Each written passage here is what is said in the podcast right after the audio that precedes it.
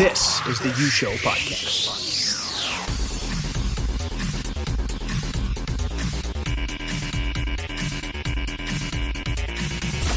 Well, hello everyone, and welcome in to the U Show podcast. It's been a while. I'm Chris Treft, along with Ben Gisselson. Ben, how you been, man? Oh man, it's good to hear your voice. Good to see your face over Zoom. Brent as well, who is always the figure looming overhead, producing, making sure we don't say anything stupid. Great to see you guys. Uh, it's been a while. We went from talking about the beginning of hockey, talking to players and coaches about the beginning of hockey, to watching hockey, which has been just a joy and a treat. And I really have come to appreciate the game even more than I did before all of this happened in our world.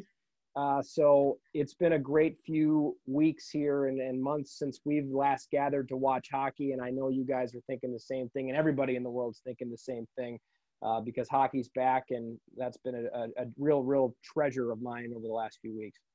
We'll touch on the playoffs a little bit, but we're going to get an even better perspective, possibly the best perspective you can get in the game of hockey. Eddie Olczyk is our guest today, a very special guest and so he's going to have a, a nice insight on obviously how the bubble is going, how the playoffs are going. and he's the you know the top color commentator on NHL and NBC for the National Hockey League. So it's uh, you can't get a much better perspective than that. But from from your side of things, the playoffs have been great. Ben, what have you thought so far, um, especially with all the USHL guys that are making such big impacts?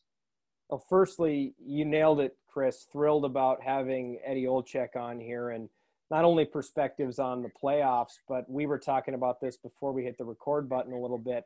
This guy has so many different perspectives of the way he's had to analyze the game of hockey as a player, as a coach, as a broadcaster. And not that that's an unprecedented path, we've seen that before, but to do it the way he's done it, to have such a successful career, and then to be a head coach in the NHL with Pittsburgh, and then to be the lead analyst with NBC Sports. He's been the lead analyst of, of NHL hockey in America for as long as I can remember, whether it's been on Versus or NBC or you name it. So that's going to be a blast. Uh, can't wait to get that out to our fans here in just a few minutes. But yes, the playoffs. Uh, where to begin? As we sit now, as we record this, August 26th, we've got eight teams left. I always tend each round to cater to one or two specific series. This round has been Dallas and Colorado so far to me.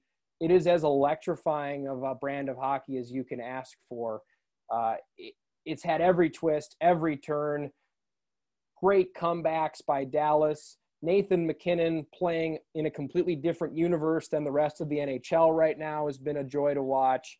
Uh, but all of it has been great. And even those qualifying rounds where I think as hockey fans, we were all going, are we going to really get to see the level of animosity and the intensity that we've come to love and, and appreciate about playoff hockey? And sure, there was a little bit of getting back into the swing of things in maybe game one or maybe game two, but some of those series were hot right out of the start, but all of them got to a great level by at least game three, and it's only elevated from there. And I give the NHL credit in terms of how they've established a viewing point for fans because it took a little bit to get used to the no fans in the arena, but it really isn't fazing me anymore. And not that I don't want fans to obviously eventually come back someday, but it's not deterring from my enjoyment of the game at all. Yeah, and if you really look at things, hockey is a sport where yeah, the crowd makes a huge difference, but when the NHL puts out a product like they have, it makes it that much better. Even like our guest Eddie O said on one of the broadcasts, it feels like one of the special events. If you were at the Winter Classic last year, with the, it feels like it's so far away from the rink when the Winter Classic, so almost don't even get the crowd. But this has that same feel in the production aspect, what they did covering the seats and putting the extra video boards up. Like, man, I almost like this better than than with the fans. Obviously, you know, with the fans. Oh, that's a take. That's yeah. a take right there. yeah. I mean, I just love hockey so much. Like, I, I couldn't care less if I'm watching a Pee Wee game or watching an NHL game. Like, I love the sport. Maybe I don't say more than anybody, but I'm sure a bunch of people would argue with me. But I love it just as much as the the next guy. So I just love seeing playoff hockey, and it's also, you know, it's those months that are normally super boring. August yeah. and September, like there's nothing hockey wise. It's kind of like that lull Now we're getting hockey. Like, yeah, we had the three month break, but the NHL has done a done great job. The USHL players are making an impact. Joe Pavelski, Blake Coleman.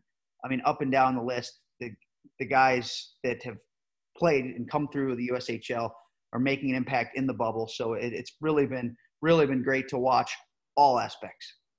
That's a terrific point you made about this is hockey almost at its purest form. Yeah, they're on television, but that's the only kind of notoriety they're getting right now through this type of a playoff that we're seeing. It's just you, your teammates, and your staff, which is how you begin growing up as a hockey player. That's how it starts. Granted, you might have your parents in the fans during, or your parents in the stands during it. And a great production note from Brent as we were talking about liking not having fans right now. He goes, "Well, wait till the cup gets lifted." It's a great point, but I've also thought about this too. When the cup gets lifted, yes, the skate around to the fans is an iconic part of the Stanley Cup presentation, but it's just going to be, like I said earlier, you and your teammates there. So it'll be a really intimate moment of just you celebrating with your brothers that you bled with to get to that Stanley Cup championship. And that will be a cool and unique moment. I don't know if I want to see that ever again in my life, but yeah. this one time it'll be pretty cool. But I also feel like the teams that have won the Stanley Cup are all winning on the road in the past what 10 years yeah. right I feel, I feel like you know this obviously isn't an exact fact but i feel like 8 to 10 like that's just what it seems like. It feels like they win it on the road every year. So it's the same aspect right?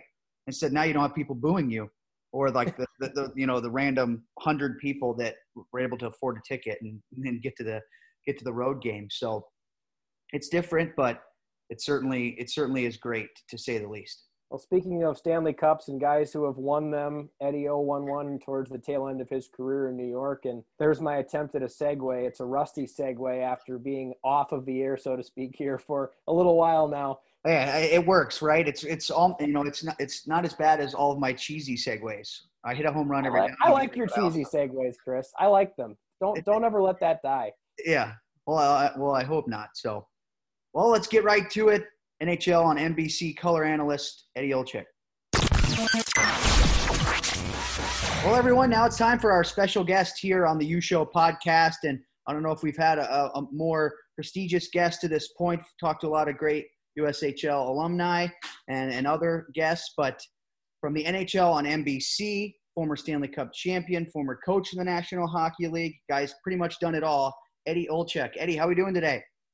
I'm doing fine, Chris. Thanks for having me, guys. Nice to be with you, and uh, hopefully everybody is uh, staying safe and uh, abiding by all the uh, all the guidelines we're all living under, and uh, hopefully uh, whatever the the new normal is going to be, hopefully we'll be on the right side of this. So good health to you and your family and everybody out there that's that's watching, and it's been an, kind of an incredible run for all of us here. Not only the great game of hockey has been affected, but most importantly, all the lives that we are living on a daily basis have been affected. So uh, we're thinking about everybody out there and praying for them. And we, I'd like to thank all the frontline workers out there that have been uh, battling for all of us to allow us to uh, have our essential needs to get along, and all those people, uh, you know, the medical and uh, you know the, the the doctors and the nurses and all those frontline workers out there are battling uh, this this pandemic. So it's great to be with you guys and hard to believe I'm right in the middle of uh, the National Hockey League playoffs in uh, the end of August, early September, and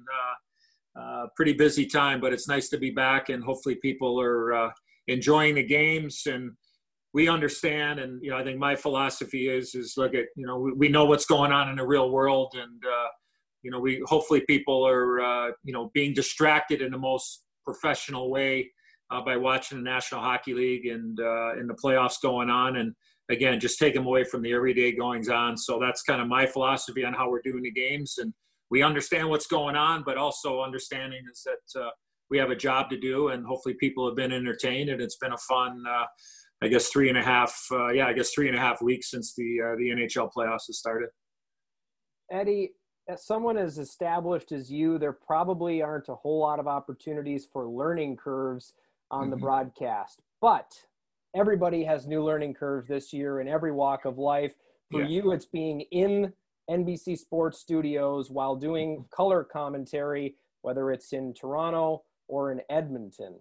Mm-hmm. What has that whole process been like for you, and, and what's the learning curve been like?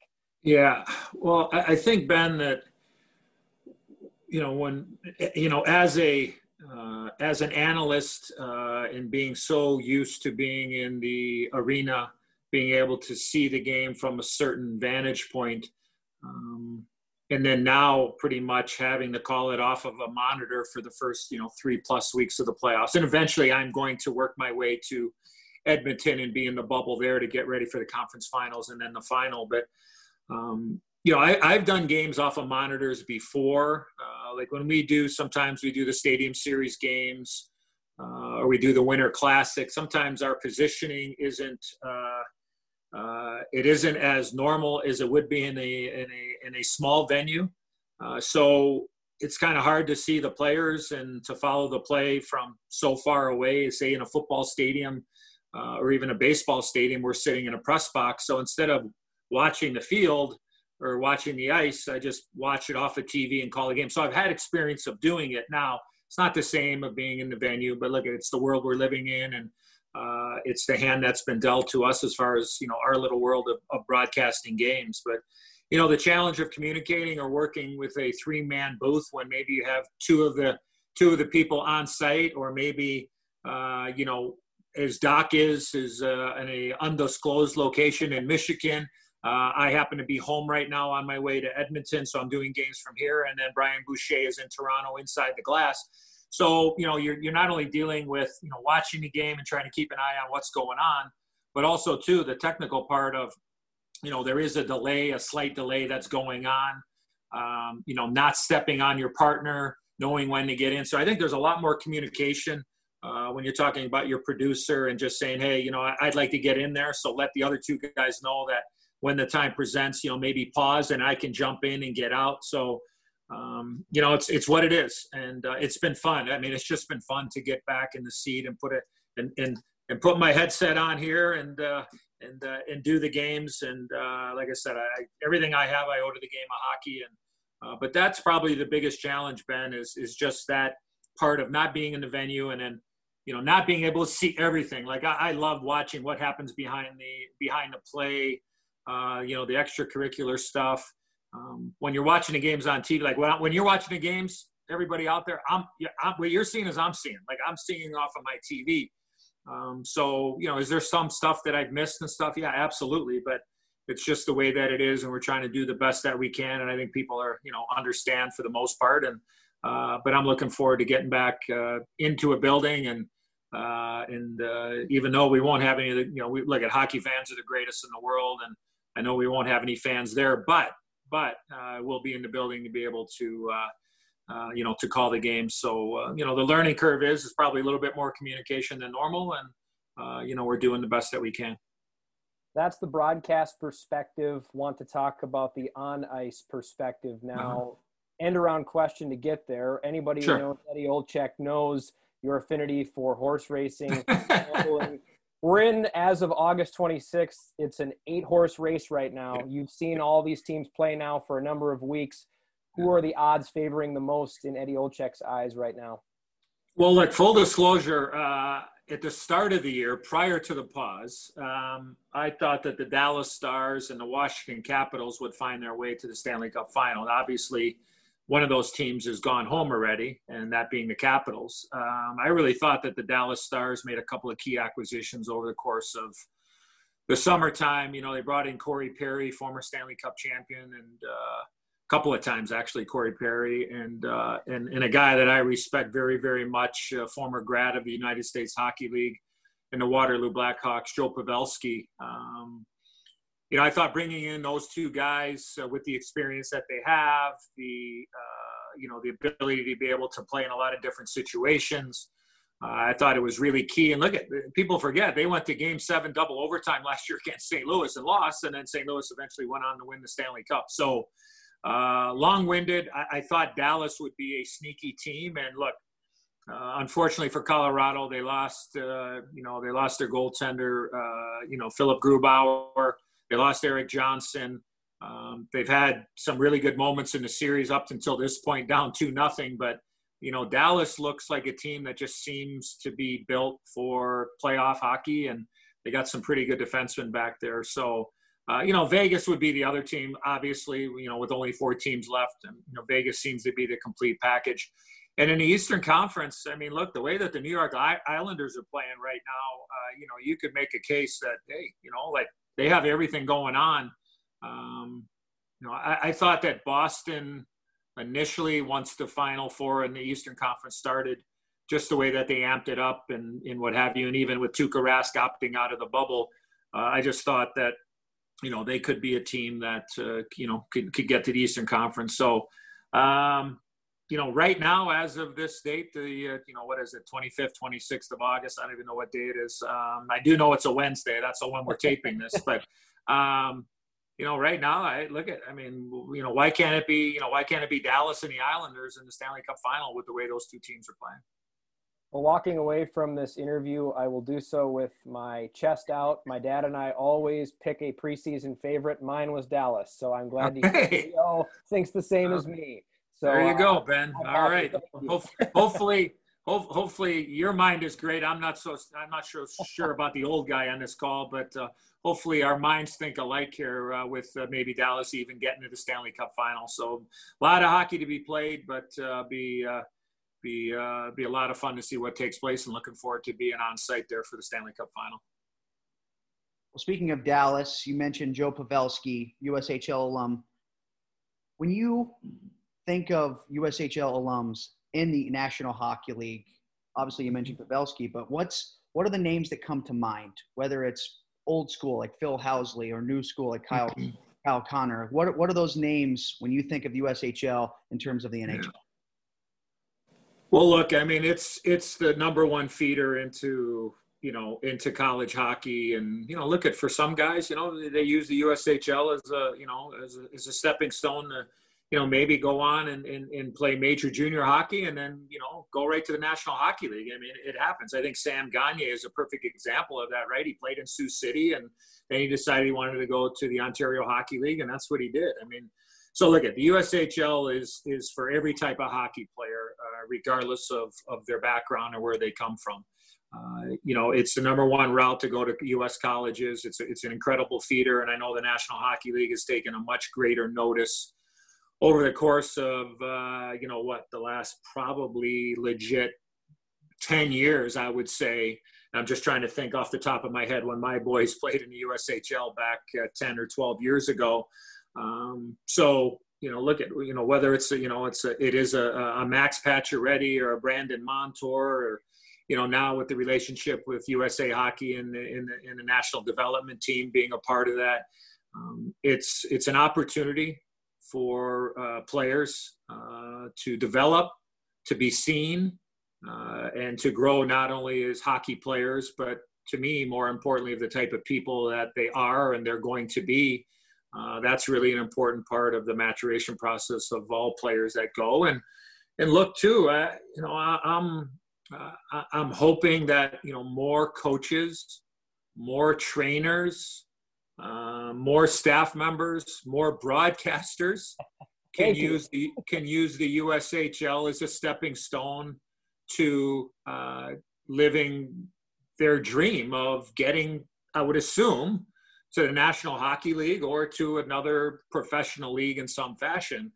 Um, so it's not only a feeder of that, and you know, in, in Coop, Jon Cooper is a perfect example of, you know, a guy that spent some time in Green Bay, and then next thing you know, he's, you know, he's patrolling in Norfolk, and then all of a sudden he gets the opportunity in Tampa. So I, I just think that you know it's it's important for the league it's important USHL I'm talking about. It's important for the league. It's important for the ownership. It's important for the management teams of not only understanding you're in a developmental league and look at it's a business.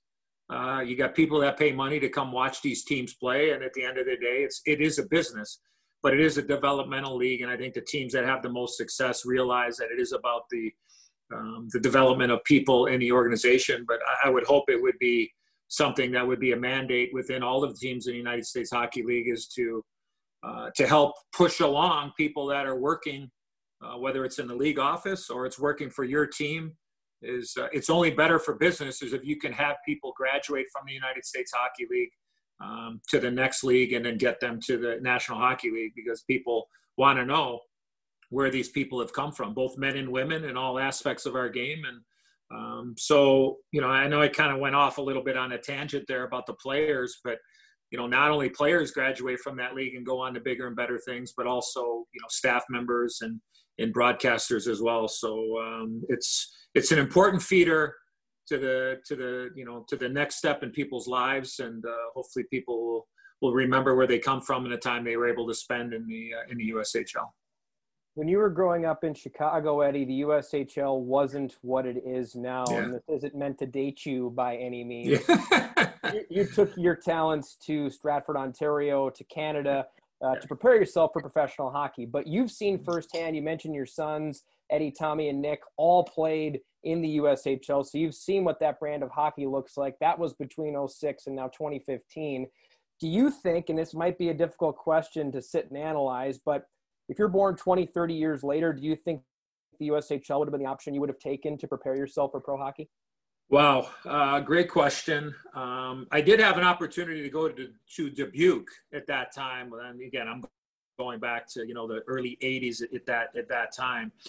Um, it would definitely have been an option for me. I, I, don't think that there's any you know any doubt about that. And again, I, I look at you know my experience in the USHL as as a hockey father, as somebody that has worked closely with the United States Hockey League in the past.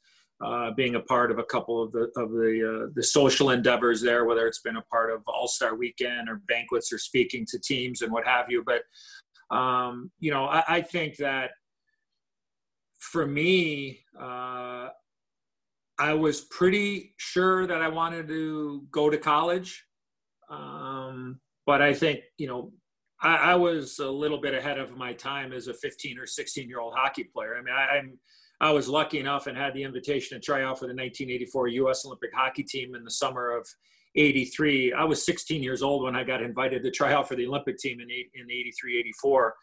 Um, you know, do I think I would have, you know, gone to the USHL and played? Yeah, I probably would have. Uh, do I think that I would eventually work my way into college? I'm, I'm not so sure.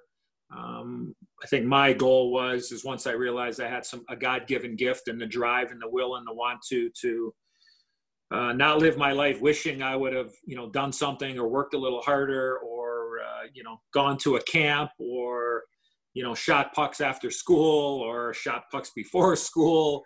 Um, as my mother still tells me to this day, uh, you know, if you would have worked as hard in school as you did in hockey, uh, you know, you know, I would imagine if we talked about it today, my mom said, you know, you probably would have come up with uh, hopefully the virus to uh, cure this worldwide pandemic. I mean, so I, I, take that as a great compliment from my mother. Um, and you know, I, all I wanted to be was a hockey player, and I didn't know how you got to the National Hockey League. So, um, but uh, yeah, I, I could see it myself performing, you know, and playing in the USHL at some point you know, would I have been there a long time? You know, I, am really not sure, but um, at least I got a chance to see it as a hockey guy, not only uh, coaching when I did in Pittsburgh back for a couple of years and, uh, you know, back between 03 and 06, but, you know, also and more importantly as a hockey dad of, of meeting a lot of great people and learning a lot and, uh, you know, both positive experiences and negative experiences and, and you move on. So, uh, but yeah, I, I, I, could probably have seen myself, uh, patrolling uh, a center ice position for one of the uh, USHL teams if, uh, if indeed I had uh, had that opportunity a few years later. We mentioned parenting. So, from that perspective, obviously, you had children play in the league. That's a mm-hmm. different perspective, right, than an analyst, than a coach, than all of your other endeavors. To send away your kids to billets for the first time. What was that like to become a hockey dad for the USHL as opposed to all of the other aspects in your career? Yeah, I mean, it was pretty easy, Chris, because you know I had lived it. I left home when I was 15 years old. As, as Ben had mentioned, I you know I left home at 15 to go up to Stratford, Ontario, and play junior B hockey there. So uh, I had lived it. Um, you know, I think it was a little more difficult for my wife than it was uh, for me.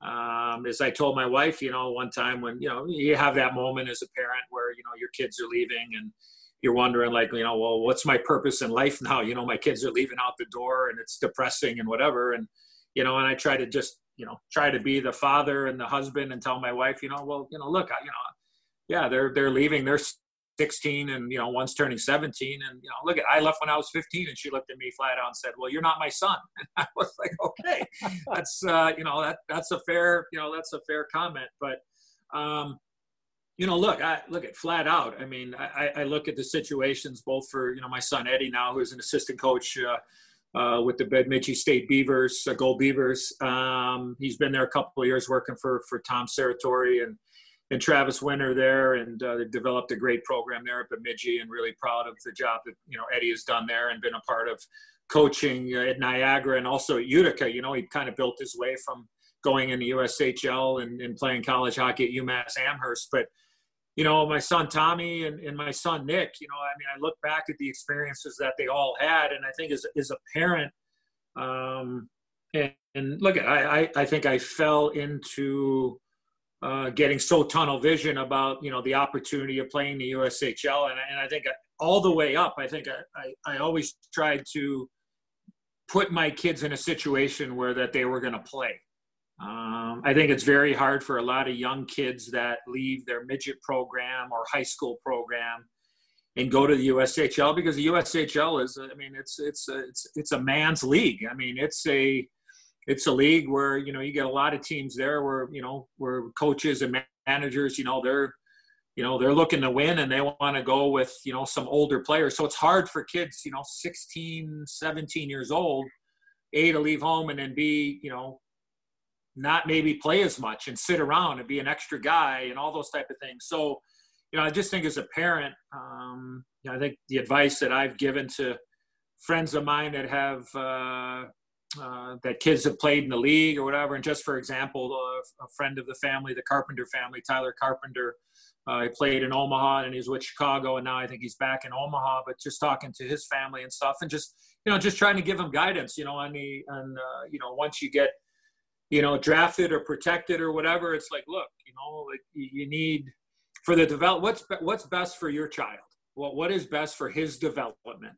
Um, we're all we all live in a fast food society where you know we see it we want it we want to buy it we want to go there we want to tr- we want to do it you know everybody's in a hurry everybody's in a hurry you know, don't worry about what, you know, Johnny or Mary or April or Eddie is doing. Like you got to worry about yourself and what's best for your child. And, um, you know, I, I, think that sometimes it's okay to stay back, you know, like if you're, look at, if you're a good player, um, they're going to find you and you're going to eventually make it, you know, it doesn't matter if you're still playing midget at 16 or you're playing high school hockey, you know, uh, you know, nobody can guarantee you, nobody can promise you anything, but I think the learning aspect of as a hockey parent and, and three kids that played in the USHL is, you know, I always look back and, and wonder like, you know, what would have happened if, you know, if we, if we would have held somebody back or maybe sent them after Christmas or just said, you know what, you're not ready for it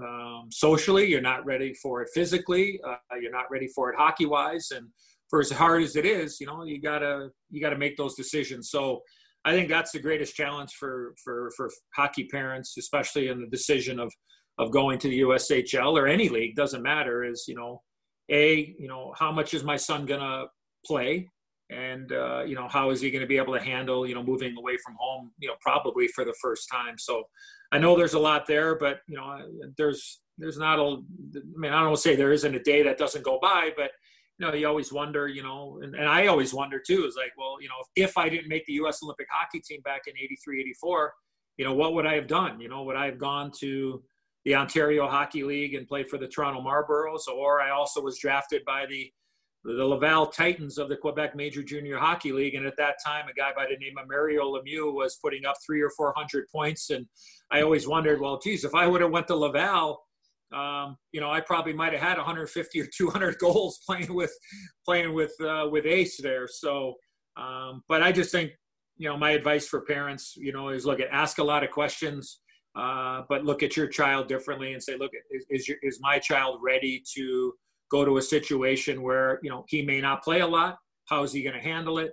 And uh, and what is best for him, not only today, but most importantly you know uh, what's going to be happening down the road and again don't be in a hurry i would tell any young hockey player out there boy or girl that's watching um, you know don't be in a hurry you know, don't worry about, you know, your friends or this person's got a, you know, has got an offer and he's going there or she's going there.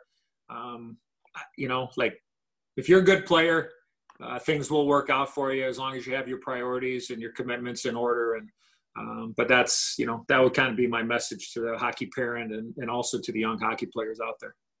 A terrific message it is. As someone who works in the league, you definitely do see, unfortunately, the player that does show up every once in a while that has been rushed along. And, and as mm-hmm. you well know, Eddie, that can be detrimental to careers in a lot of ways. So, very sound advice. Uh, you've been so gracious with your time. Not going to keep you much longer. I, I did want to delve into the broadcasting side sure. a little bit here. Yeah. Uh, again, to tickle the broadcaster in me a little bit. Sure. starting with more of an overarching question, however, you've covered and you've reached the apex of so many different facets of the hockey world. As a player, U.S. Hockey Hall of Famer, Stanley Cup champion, you made it to the head coaching ranks with Pittsburgh, and now you've been the lead analyst with NBC Sports from a broadcasting side for a number of years, literally the voice of my childhood in a lot of ways. so, looking at it from that perspective, you had a first in all those different facets. What were you the most nervous for, do you think, as a player, head coach, or a broadcaster? Hmm. I'll be honest with you, Ben. I don't think I've ever been asked that question before.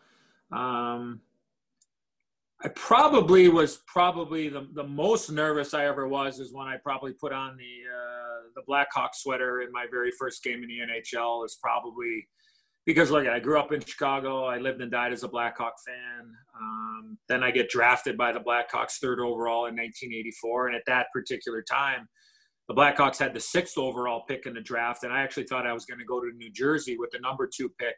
Uh, Mario Lemieux went number one, and rightfully so uh, that year uh, to the Pittsburgh Penguins. But you know, getting drafted by my hometown team and uh, you know, being the first ever American born native son to be drafted by his hometown team in the first round in the NHL draft is something that uh, um, there aren't many things forever, um, but that is forever. Uh, and I'm very proud of that, of trying to be a, a proud member of, the, you know, a, a card carrying member of the Union for USA Hockey, you know, to be that first guy and to play in my hometown. And look, there was a lot of pressure that came with my hometown. I, I'm not, I've talked about that. I recently wrote a book and talked about that in my book. But I, would say, Ben, is um, putting on that sweater for the first time and sitting around a locker room. And I mean, I can still picture it just sitting right here in the old Chicago Stadium. I mean, I remember seeing Murray Bannerman and Steve Larmer and and Denis Savard, and, and that happened to be back in the day. That was the smoking section of the locker room, believe it or not. Um, you know, not that the smoke didn't go through the locker room or anything, but that's you know that's for another show. But um, you know, I mean, I had Curt Fraser to my right, you know, I had Troy Murray to my left, I had Daryl Sutter, our captain, across from me, Tommy Lysiak, the late Tommy Lysiak, an idol of mine um, that we lost a couple of years ago.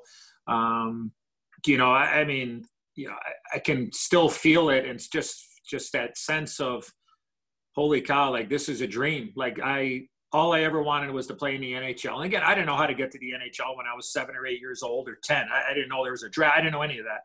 I was just like, you know, wow, I, I want to play in the NHL. And there I am as an 18 year old Chicago kid putting on that Blackhawk sweater for the first time. And um, like I, that was probably, you know, that was probably the most nervous I've ever been uh, professionally. Um, and then the two other times uh, is when uh, when I met my wife for the first time on an airplane, and uh, being in the delivery room the first time when my oldest son Eddie was born. That's probably the most nervous I've ever been uh, away from hockey. And uh, you know, people ask me this a lot of time. A lot of the time is. Um, like you know i've been very lucky and very blessed and had some incredible guidance along the way from my mom and dad and, and people in my corner but you know, it's like what what do I like?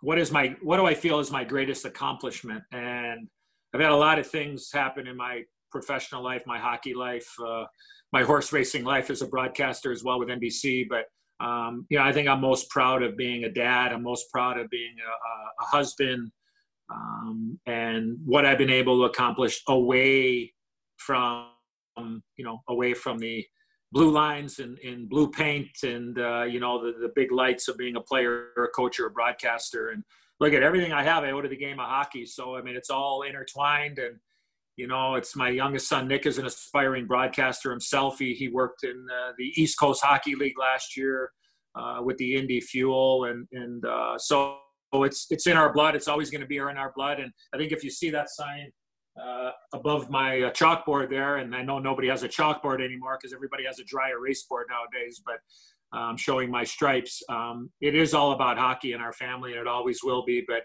I always will feel, and, and until the day I'm not here, is uh, I'll always feel the greatest accomplishment um, for me uh, will have been my family and uh, the way I've tried to carry myself uh, as a representative of the game, and with you know at a lot of different levels you do have so much to give, Eddie, and that's the thing that stands out about not only what we've talked about the playing career, coaching career, broadcasting career. Families always come first for you. Anytime you read anything that you've written or listen to you on a podcast, you bring up family. This podcast will be a testament to that, just like the rest of them has been. You have a lot to give. When you think about your life experience, look back to 2017 with your battle with colon cancer and overcoming that, and you've spoken very publicly about what that did to you, how incredible your family was, specifically your wife Diana during that time. What would you say to encapsulate that that life has taught you that you'd want the next generation to learn because we will have a lot of younger demographic hockey people listening to this podcast mm-hmm. Well I, I, think there's a lot there ben but i think for me is uh, you know i learned a lot about myself when i was going through that personal battle i mean look i you know, we, we all think we're invincible in life. Like we all do. It's, it's just human nature. It's, it's a part of our DNA. Uh, because one day, all of a sudden, I wake up and flat out, I couldn't go to the bathroom, um, which was not normal for Eddie Olczyk back in the summer of, of 2017. And, uh, you know, uh, I waited a couple of days and then all of a sudden I got violently sick and they tell me that I had a blockage in my colon. And then on August the 4th at 7.07 p.m. of 2017, I got the phone call that kind of changed my life as far as the medical part of it. And my doctor told me that I had stage three colon cancer and we're recommending uh, surgery. And uh, uh, you're going to have uh, six months of chemo and then we'll reassess from there. And I had a six and a half hour surgery where they removed the tumor the size of my fist. And pretty much from then on, it was like, okay, my first question was, well, how long do I have to live? And when you have a dose of reality like that, um, not that I needed it, but it was like, okay, um, I'm in a battle, and I wanted to crawl. I wanted to crawl under a rock and not burden anybody with it. But when you're so called in the public eye, um, and people, you know, you start. Uh, disappearing from uh, from public and you cancel public appearances and you're not allowed to play in a charity hockey game you know you want to try to control the message as best you can and, that's what we did. But you know getting into the battle and and uh, and, and, and understanding the disease and like i said is like how long do i have? And uh, you know where am i in my life? And when i was going through my battle the, the chemotherapy and look at cancer does not discriminate. Uh, it, it, affects sadly all of us in some form or fashion. Um, but when I got into my second treatment, um, the side effects just pretty much broke me down. And I was probably at the lowest in my life that I had ever been because I would just all of a sudden my nose would bleed or, um, you know, I had terrible headaches. I had neuropathy in my fingers and my feet. Um, you know, I would vomit and then I would just go to the bathroom without having to go. Like I would just go number two without having any control. And I'm just like, I'm done. I quit. Like, how am I gonna, you know, how am I gonna get through today? Let alone how am I gonna get through five more months of hell? And I just told my wife I quit. And at that time, I was, it broke me. It brought me to my knees. And I'm not embarrassed to say that because I think it's a real reality out there for a lot of people, regardless of their battling cancer or any other uh, challenge in their life, whether it's physically or mentally. And I told my wife I'm done, and my wife just looked at me and she gave me the greatest inspirational speech I ever had in any locker room or uh, any household in my in my lifetime. And my wife just looked at me and she just grabbed me and said, "Look, you got to fight. You got to fight for me. You got to fight for our kids, and you got to fight for all the people that love you." And I'm actually sitting probably 10 feet away of where my wife gave me that that talk and every day that i walk through our basement i there isn't a time that I don't walk by there and know that this was a moment of my life where I needed I needed help. Really never needed any help, so to speak, you know, prior to that. Um, but I admitted I needed help, and my wife gave it to me. And you know, we had a moment that lasted probably 30 minutes, and all I did was cry for 35 of it. So when you really think about that, what I just said, like it was an emotional time, and I'm like, okay, I'm going to refer back to my hockey playing days and, and my coach. And look, I never quit at anything in my life. And I was on the verge of quitting. And I was like, okay, I'm going to just go one day at a time. And I'm going to go day to day. And in five months, the doctors will come back and tell me after I have my scan. And then I'm gonna re- then I'm gonna worry about then then I'm not gonna worry about that now. So I'm gonna go as day to day. And I started setting goals for myself, guys. I I just started setting goals about you know being back to to do games uh, on television, whether it was locally in Chicago or nationally with Doc Emrick on NBC. Um, getting back and doing some horse racing um, on TV uh, with NBC.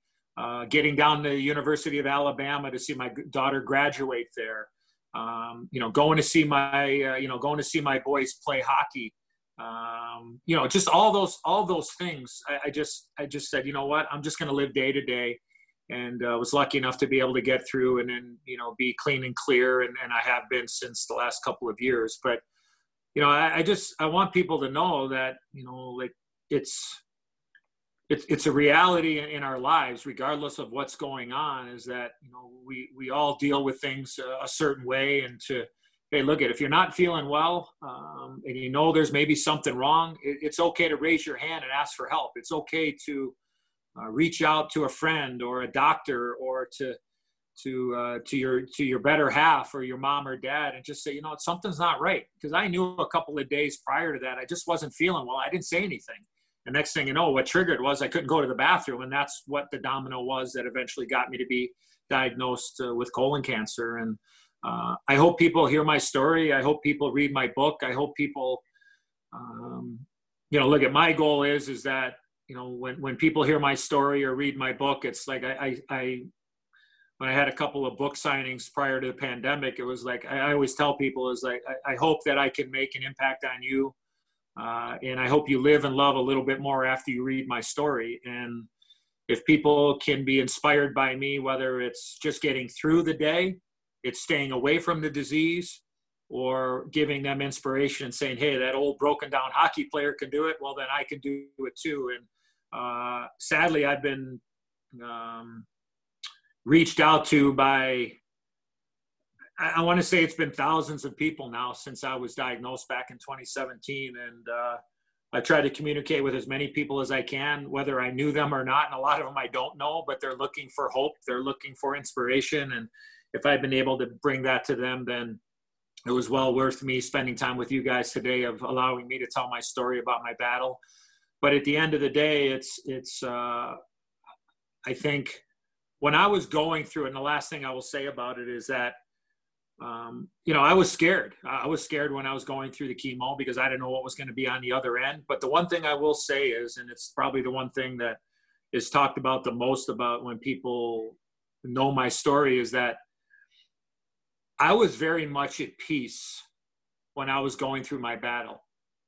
Now, I was still scared. I was still worried. I was still, you know, wanted to be around, you know, to to uh, to see my son get married. And and I and since all of this I become a grandfather for the first time. Uh, my daughter, my granddaughter Audrey Marie was born back on July the seventh, and and my son Eddie and his wife Erica, the proud parents, and um, you know I, I had a reason to fight, but also too is that when I was going through my battle, even though I was at my lowest, I was very much at peace with my life, and I said, look, and it's hard to say, but if my time was up, I felt that the most important people in my life knew how I felt about them.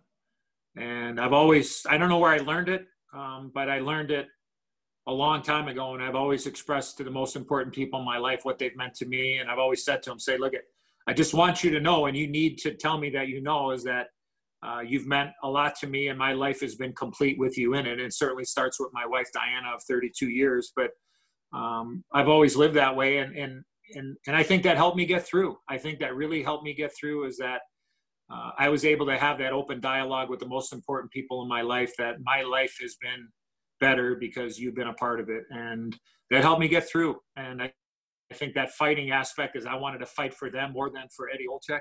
That helped me get through my dip, most difficult times. And if somebody knows my story and I can help them, um, then uh, it was well worth me putting uh, pen to paper for 14 months of writing my book and telling my story. And uh, as some of my former friends, I say that in quotations, um, they all wanted to know if there were crayons with this book that I wrote. Um, and uh, no, there are no crayons with this book.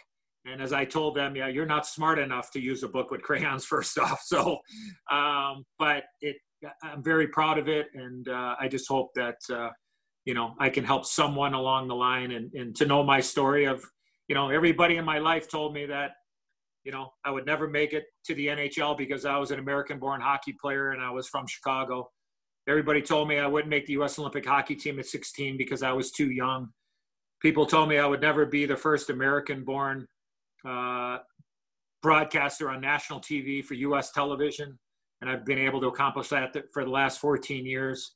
Um, and I didn't achieve those goals to prove anybody wrong. It was because I had set my mind to trying to be, and I had a gift and I wanted to be the best that I could. But I will honestly say, besides a few people um, on that thing called the World Wide Web and, uh, and, and social devices, um, I had very few people not tell me I wasn't going to beat the disease. And that certainly helped me get through my most difficult times. And, uh, the team of doctors that I had and the support that I had, I'll, I'll never be able to repay. So uh, I wasn't able to do it by myself because uh, I didn't think I was tough enough to be able to accomplish it. And uh, I was lucky enough to have that support. So uh, I appreciate you guys uh, allowing me to uh, tell that story in a very, you know, in a, a, a, a, short period of time, but I think you got to get the gist of, of kind of where I've kind of been and where I'm trying to get to. And the type of life that I'm uh, trying to lead now and, and, helping as many people as I can. And uh,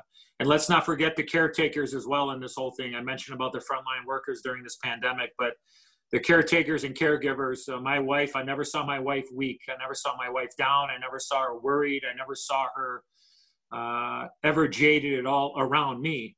Now I know when she was not around me, I'm sure she had her moments where she was scared and my kids were scared, but um, let's make sure we're taking care of the caretakers as well in this big picture when people are going through their battles. Well, Eddie, thank you very much for sharing that. You are going to leave a litany of legacies throughout the hockey world. That one, though, might very well be the most meaningful, and and certainly it's very there's proof out there that you have already touched a lot of lives and will continue to do so. So thank you for sharing that. I know we're a little bit heavy on time right now. I want to end on a fun note. You're an sure. incredible storyteller.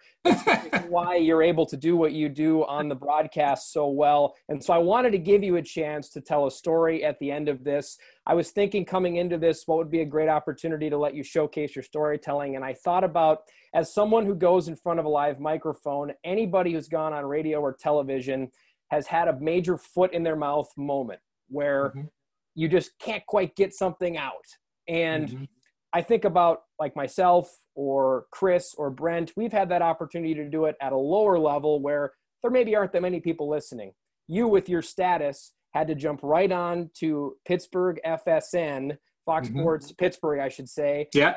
We were right into the fire. Is there a moment you can think about where you look back and think, man, did I have egg on my face during that moment? you got through it. Oh, I mean, look at we we don't have enough time. I mean, I still I still do it now. You know, I mean, look at when you get a little bit older, you get a little bit more forgetful. I'm just preparing you guys for 25, 30 years down the road. It, you know, as the old proverbial, you know, saying, I won't say it, but certain stuff happens. You know, stuff happens yeah. when you get a little bit older. But, um, you know, I, I don't know if there's anything. Um, you know, I, I don't know if there's anything specific where I, you know, I kind of look back and.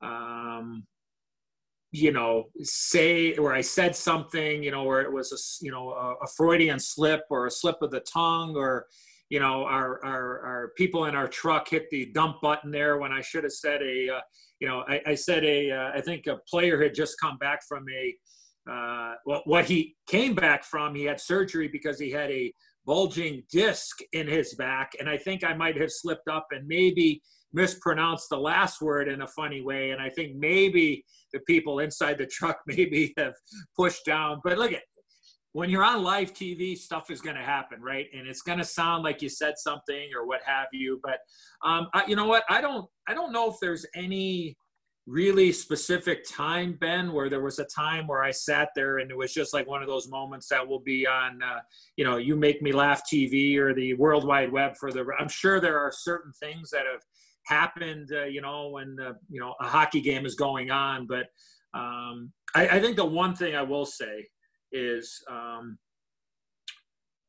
I've all, and again, I, I, think I learned this from my folks, um, the real Ed and Diana Olczyk, by the way, and that happens to be uh, my my name, obviously, and my wife's name. So we have Ed and Diana, and we have Eddie and Diana. So it gets a little confusing around uh, the holiday times. And oh, by the way, then well, of course our son Eddie. So it gets a little confusing. But um, is I think it's really really important um, is when you do make a mistake or you uh, misidentify or you know you're wrong on something. I think people enjoy humility.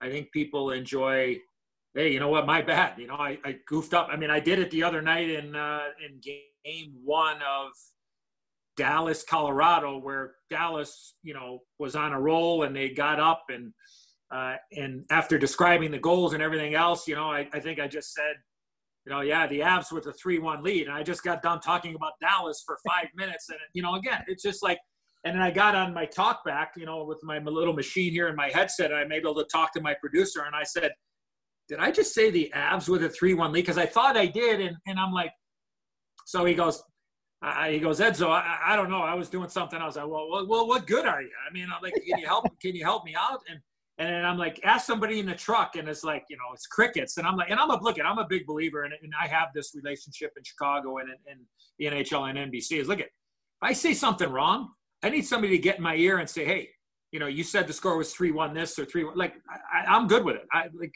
that's humility. And then, you know, nobody was answering me. And I'm going to go, you know what? I'm just going to go out there and blurt it out there on national TV and just say, you know, folks, you know, I just want to correct something. I think I said Colorado was up 3 1, but obviously it was Dallas. But, uh, you know, I just wanted to, you know, I just want to clarify because, you know, again, like you make a mistake, it's going to happen. You know, you can't worry about what's going on in social media and all that kind of look at mistakes are going to happen. It's live TV. Um, so, um, but I, and I corrected it, and I think I indeed said I did say the Avs had the three one lead or whatever, which which they did, and so I just think humility in life in general. I, I think people respect that, and I think that's how you build credibility. And um, you know, I, I got a lot of great hockey stories. If you guys ever get bored on, uh, you guys ever need to fill a half hour, I could give you three or four stories that. Uh, that would probably uh, knock your socks off, but uh, maybe that's for another day. So I would just say humility more than anything else, Ben um, when it comes to that aspect of, of being on the air. And and uh, and there have been times there uh, where, especially when I work in Chicago with the great Pat Foley doing Blackhawk games, um, we're known to go off the rails every once in a while, and uh, sometimes the uh, sometimes the funny train uh, is really hard to reel in, and uh, sometimes we get called in for a meeting, but that's you know that's all part of it. But um, you know, if we're seeing somebody eat a little uh, soft serve ice cream, and you can see my sign back there is, uh, you know, all you need is a little love and some ice cream as well. Um, you know, sometimes when we see people devouring a soft serve ice cream, uh, we get a little excited as well. But you know, look at in, in the big picture, um, you know, life is good, and uh, you know, we like to have a little fun, even though we got a job to do. But I think humility is really important when you're doing a broadcast. Well, clearly, Eddie, humility is really important for you in the overall scope of life. You've always come across that way in the opportunities I've had to listen to you or watch you or read about you. And it was great today to get to, to not meet you in the flesh, but to meet you virtually and to see that firsthand can't thank you enough for this. Not only uh, the great banter, but certainly stuff that will be inspiring for not only our listeners to hear, but for a few uh, young broadcasters like us to hear as well. So thank you so much for doing this today. Uh, can't wait to tune into the game tonight, hopefully, and uh, and hear the great Eddie O, who we were talking with earlier this morning, uh, breaking us the story.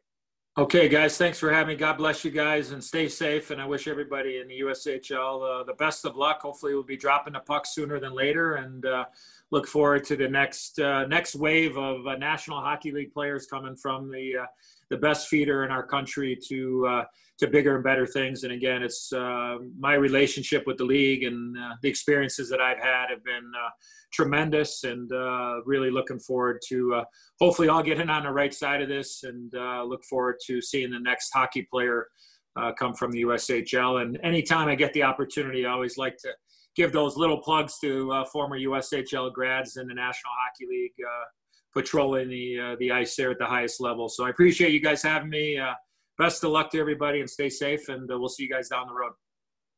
Thanks, Eddie. Well, wow, another fantastic interview as always, Eddie Olczyk. Thank you so much for your time. I mean, we thanked him how many times during that podcast, but I mean, he's literally calling games every single day.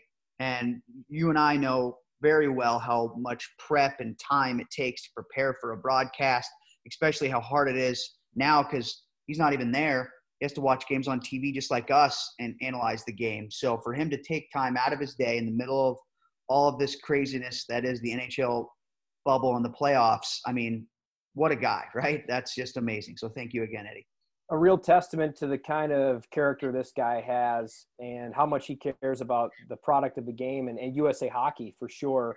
Uh, so a huge thank you to Eddie for coming on with us. And I was super intrigued to ask him about what this whole broadcast situation has been like. Obviously, he was at NBC Sports Studios doing all these games, and I thought his response to that was great. It was great getting an inside look at that.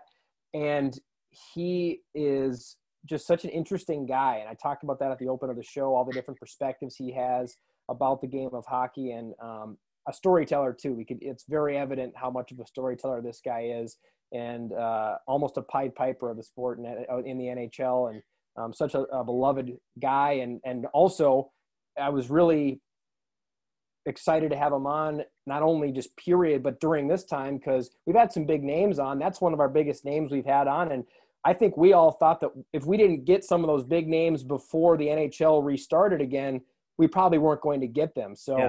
uh, a big shout out to Brent Meskey for getting that done, despite uh, all the time that Eddie is having to pour into his broadcast, and then of course to Eddie for taking time with us here this morning. Well, some exciting news, Ben, because the world is crazy as we've talked about this entire podcast. But got some big news: the USHL will be resuming play on November 6th, or at least that's the plan. 54 game schedule starting on November 6th. With how crazy the world is and how current events continue to change bi-weekly, I feel like, but that's at least the plan, right? So it might still not go that way, might be different, but as of right now, the league is working absolutely crazy to make sure that November 6th the puck is dropped. Obviously, any league that is looking to start a season right now anytime in the near future is saying the same thing. Everything is extremely fluid, and it has to be because we unfortunately still don't know that much about COVID 19 and, and the spikes and the valleys and how this whole thing's going to shake out. But right now, anything that, that can be put out in front of us, no matter how fluid it is, is exciting. And it was the same thing when the NHL announced months ago that they were going to come back in August and they were able to pull it off. Now, granted, the USHL is a little bit different. You want of the bubble scenario, but uh, talking with you, talking with Brent, and others around the USHL know that the the committee and, and the board of governors and and Commissioner Garrity has been working diligently on how do we do this as safely as possible, but also how do we provide not only the entertainment for our fans, but the vehicle that this league needs to be for our players to be able to prepare for the collegiate and professional levels. And it sure sounds like they're doing a whale of a job and, and making this as safe as possible. Sounds like regional schedules are going to be a big part of it to try to prevent as much travel as, or to, I should say, to have as little of travel as possible, not have as many overnights in a hotel that we're used to seeing and used to accommodating during a normal USHL schedule. So uh, kudos to everybody that's making things happen. And we're obviously uh, hoping and praying for a start date on November 6th. But uh, there's one thing that I have confidence in, and that's that the USHL is going to handle this as well as they can. And and put the players and staffs and everybody's safety at the prominence of this whole scenario. Anything else, Ben? No, it was just great to talk hockey again today with you guys. Um, let's let's not have as big of a gap in time between today and the next time we sit down to do this because it's always it's always a treat. For sure. Well, for Eddie Olczyk and Ben Gisselson, as always, too, Brent Meskey behind the scenes doing all the hard work. I'm Chris Treft, and this was the U Show podcast. This is the U Show podcast.